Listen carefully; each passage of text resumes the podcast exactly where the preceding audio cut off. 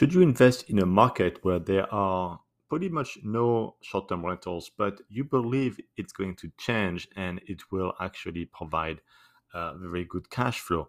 Well, it is a risk that you can certainly take, and if you have unique knowledge, you can do so. But I would really warn you that if there's no market currently for short term rental, and you think that you are anticipating the market that no one else has seen, that you are far smarter than most investors, maybe you are wrong. So I'm not saying you're right or wrong don't know the specific market you have in mind, but if you do not see a lot of short term rentals in the specific area, I would caution you that maybe it is not a good market to invest in.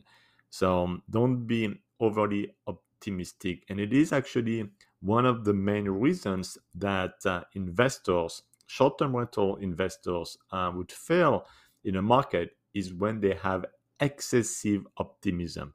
You do not want to be overly optimistic.